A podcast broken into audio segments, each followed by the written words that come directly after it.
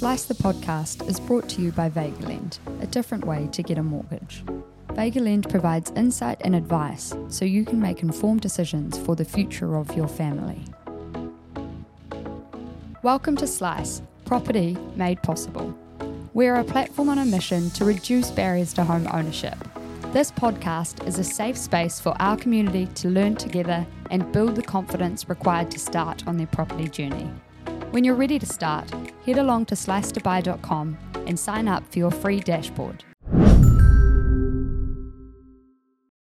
All right, so we're on to one of my personal favourites, looking at which property to buy. I'm glad you're finally starting to enjoy yourself. It's getting spicy now. I'm excited. I'm pumped. I'm pumped and pumped and pumped. So there's a few things to consider, right, when you're when you're looking at a property. Um, so I guess to which one we want to cover off. There's location, but also type of property that you that you're going to you know look Yeah. to buy. So should we start off with you know the type of property or the types of property? Should I say? Yeah, yeah, definitely. yeah. So there's I reckon I'm just going to let you run because I know this is a subject close to your heart. So yeah, tell us more. Oh, Dee. you'll have to interject when I when I completely put my foot in my mouth. Um, but the yeah, the types of properties out there. So there's three main ones. Um, you've got the townhouse, got cross lease, and you've got freehold. So townhouses are you know the ones you'd see they're kind of stacked next to each other, um, individual property, but their sort of overall uh, worth, so to speak, is a little bit lower based on on that build. Yeah, just the proximity from Proximity. and space. Yeah. That's it. That's it. And then the other one is cross lease. So, for example, your average unit that would be on a cross lease. So, you know, unit A on a with seven other units, um, for example, and then you've got freehold, which is your traditional home, standalone, has its own sort of bit of land, if you if you're lucky, a sizable amount of land, um, in which case you know you can you've got a lot more to play around with, right? And and the overall um, cost typically for that is traditionally higher, right? Because of what the degree of control you've got over the land as well. So and then you've also got sort of apartments. As, Yeah. As well, yeah. apartments is an interesting one, right? Um, one I'm also pretty passionate about. Yeah, so Uh, we can probably like drop into to each type a little bit as well. Like Yeah. I think um, something that's key to understand is there are actually a lot of cross leases across New Zealand and in Auckland in particular as well. So For a lot sure. of people and and the word itself seems more complex than some of the other kind of yeah, yeah. I remember when I first heard it, I was like, cross lease. What the- Yeah, what but is that?" effectively, it's a type of legal title that means that the way the property is set up, there's an element or elements that are shared with your neighbours. So that could be, you know, an easement down a driveway, um, which is like you both get, you know, access to that driveway, and you both have your, you own a share of the land, but it's a proportion of the shared property. So you kind of, as a result, you might own 50% and someone else owns 50%, but you own, you know, 50% of the shared title. So that's what a cross lease is. And therefore, you need to actually make uh, or get sort of approval from your neighbours if you want to make any external changes to the structure. Yeah. So that's kind of getting into a little bit of, of the detail around what that means. But in reality, a lot of people have cross leases, so they're actually, you know, a, a really common and, and still like a an often purchased kind of property site. And you can actually convert uh, properties as well that are cross lease. So yeah, definitely. uh, the property that I bought with my partner is a cross lease, and it could cost you know between around 10 to 20k to convert cross lease land, and then it can become freehold, which means you don't have to ask for your neighbour's consent. It's a really good point. Um, so you can then build whatever you want on the site, and that's why freehold is considered so valuable. Um, Mm-hmm. Yeah, and then maybe do you want to drop into maybe talking a little bit about apartments and the other?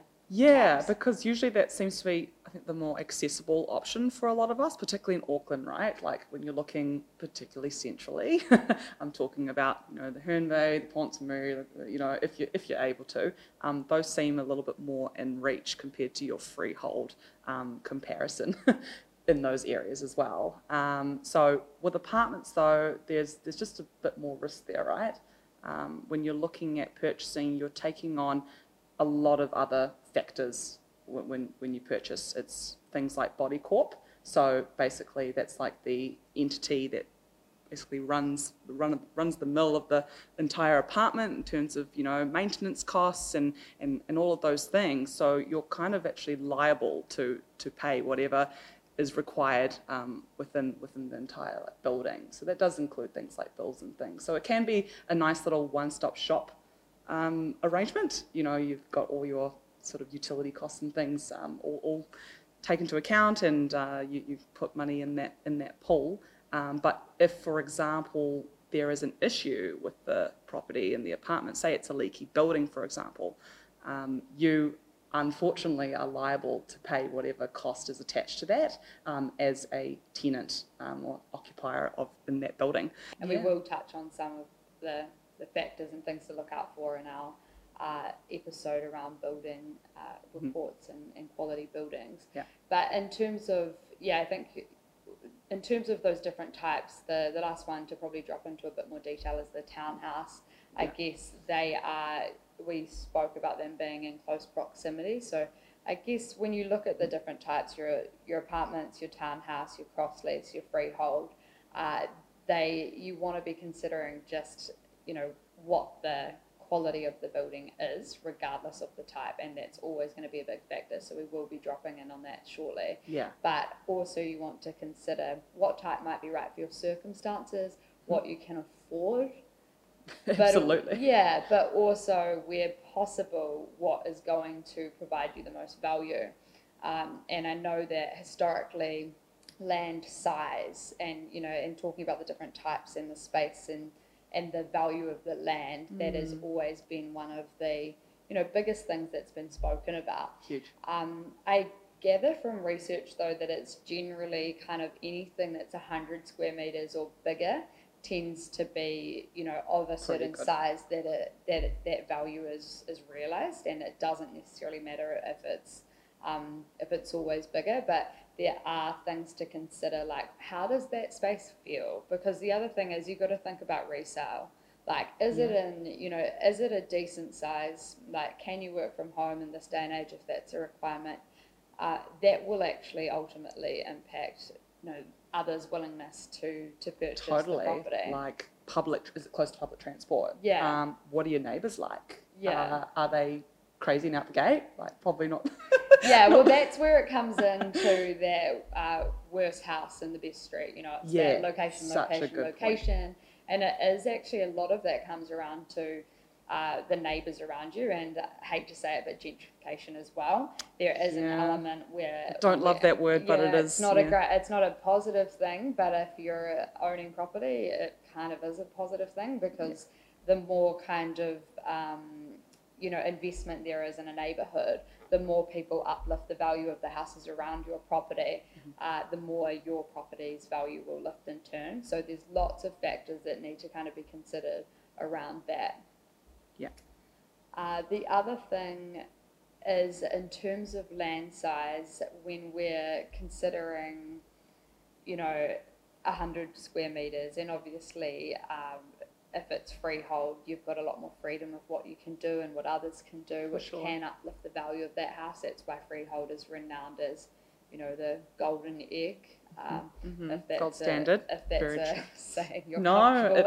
It is, I don't know, I just made that up, but it sounds like I'm really meant to be on the podcast. Yeah. If you Um, can't tell, we're pushing for freehold here. We're, we're really saying if you can, go for it. If you can. It can be a luxury, but It it's can your best be, sort but also if it means going in with someone else to get freehold, like it does tend to perform well over the long term because you can do more with it to uplift the value without consent. Um, you normally have a bit more space though as well, uh, and and a lot of those other factors. Another really interesting thing to look out for when we're talking about land size and types of property that you're buying is if it is subdividable. And I wouldn't have kind of talked about this as much historically, but my understanding of what's happening in market at the moment is that there are less developers out there um, and less kind of investors buying, you know, third, fourth um, segments of, It's true. of property. Yeah, right now So, especially. Yeah, so actually, if there is property out there that's sort of, you know, about 1,200 square metres and you're able to pick that up for a good price, you could look to subdivide, and obviously you know, make quite a good um, return on that by selling off the, subdivided land for another property. Mhm. So that's something to keep in mind as well. Like Yeah. the land size does matter. It's not the it's not the only thing or factor though, uh, and the same thing with the, the type of property. Yeah. The other probably thing that's worth touching on is kind of location. So this is a tricky one because one, one wants to live in the best possible place, but one cannot always afford to do so. Yeah. Which So- one do you value more though? Is like ultimately and the also argument. like what's your way of living, you know? And I think the last topic we maybe will look into is around maybe thinking about your goals because that's it's always what all of this comes back to, I think. But Mhm. yeah, location, you can be really smart about picking places that have really good rental yield. So, and that sort of means that even if you're living there or you're not living in there, you can get others to support with paying that mortgage. So, um, a good investment is one that's, you know, either breaking even or is paying you out uh, some money. And if you're living in that home as well, and then you have other people supporting with the mortgage, you can actually just get border income and you don't have to pay tax on that to a certain amount.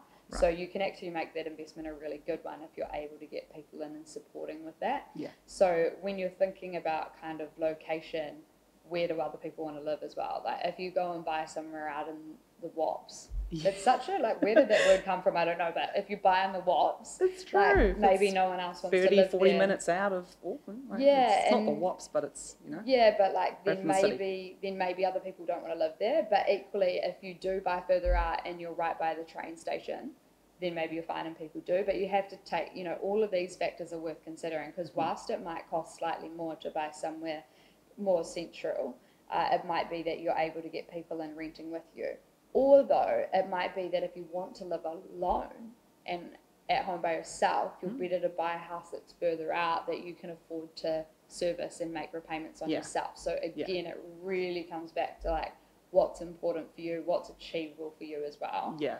And that's Um, something even I took on when I was getting my property. Like, yes, I wanted to get a property that was super central and close to all my friends and my family and things, but I sort of compromised because I knew the value of a freehold compared to getting, say, a unit. So I did move out slightly, still relatively central in, in Mount Wellington. I ended up purchasing, but I just that's knew actually very central. Yeah. it's very central. I mean, yeah, there's a lot of cases even more central than that. But I knew that, yeah, with the freehold piece, at least I could do, yeah, more alterations. If over time you wanted to do, like you said before, sub- subdividing, which is such a huge thing that, you know, I wish I knew more, more about, but I'm learning yeah, more now. I don't know that that was a, as much of an opportunity probably when you would have been looking, but now No, just because no, of the way the at all. market is, it, it is Yeah, maybe in the future. yeah, it's just something worth looking out for, I think, now. And yeah, I mean, for me, I was looking at, you know, the North Shore or like where I could Mm. get in Auckland and I was just priced out, flat priced out. I couldn't get anything decent. Um, although I didn't want an apartment either. So it does come back to that thing around where you see the value being and, uh, and if it is in the land and you believe that, uh, and it's in kind of having some space and that kind of Kiwi dream, then then freehold or, or cross lease is normally your best bet. Yeah. But it depends again on, on what you can afford. But you have to make that decision. So you either buy further out and you buy freehold. And I Mm. bought in Raglan and bought freehold. Yeah. But the money that, you know, to buy an apartment, I would have spent less than I would have spent on an apartment Yeah. in Auckland. Yeah. But I made that conscious decision because I wanted something that was going to kind of improve in value or I felt would improve in value. And I also I think an interesting thing around that is location is doesn't always have to be where you are. You can look at it from, you know, Yeah. various angles and this was pre-COVID when I purchased as well. Mhm. And so I purchased that property Wait, was it pre-COVID? The Raglan property, you mean? I'm so confused about like when COVID occurred. It's just this I think you did purchase it's just blip in my life and now I don't I don't I I've lost like a good Even I'm pretty years. sure it was before Let's the big vid. yeah, whatever. It, it happened at some point, and, it, and COVID is this annoying thing that has happened Yeah, yeah. Cloud. But there's cloud, this dark cloud. yeah. Um, but anyway, we digress. I bought in Raglan, and I actually feel that I was looking at it from, in the end, a, a really investment focused way. So I went to Raglan, I loved it. I was like, this is such a vibe. This is like, you know, this is a different space in New Zealand. It's like other cool places in the world that people love and want to visit. And if I'm honest, there were so many Americans coming to visit Raglan that I was like, hmm, if America likes it, like there's always going to be interest in this location of this space. We also have one of the like best surf spots um, in the world on that on the west coast there. So there were little factors that I felt um, meant that it was a really solid investment, and Mm. so far so good. Like I think I'm at you know maybe 250k equity or something like that. So Yeah. I- Wow. it has proven out, and so that just goes to show you don't have to buy where you are as well. Like um, my Auckland property isn't performing as well. The market's different right now, of course, Yeah, but yeah.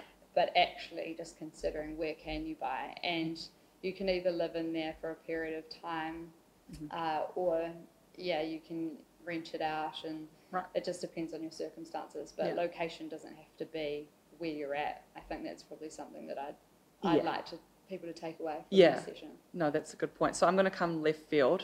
I'm going to throw a spanner in the works. Where are we going? Um, so just going back to aligning with your goals, what what would you recommend in terms of prioritization?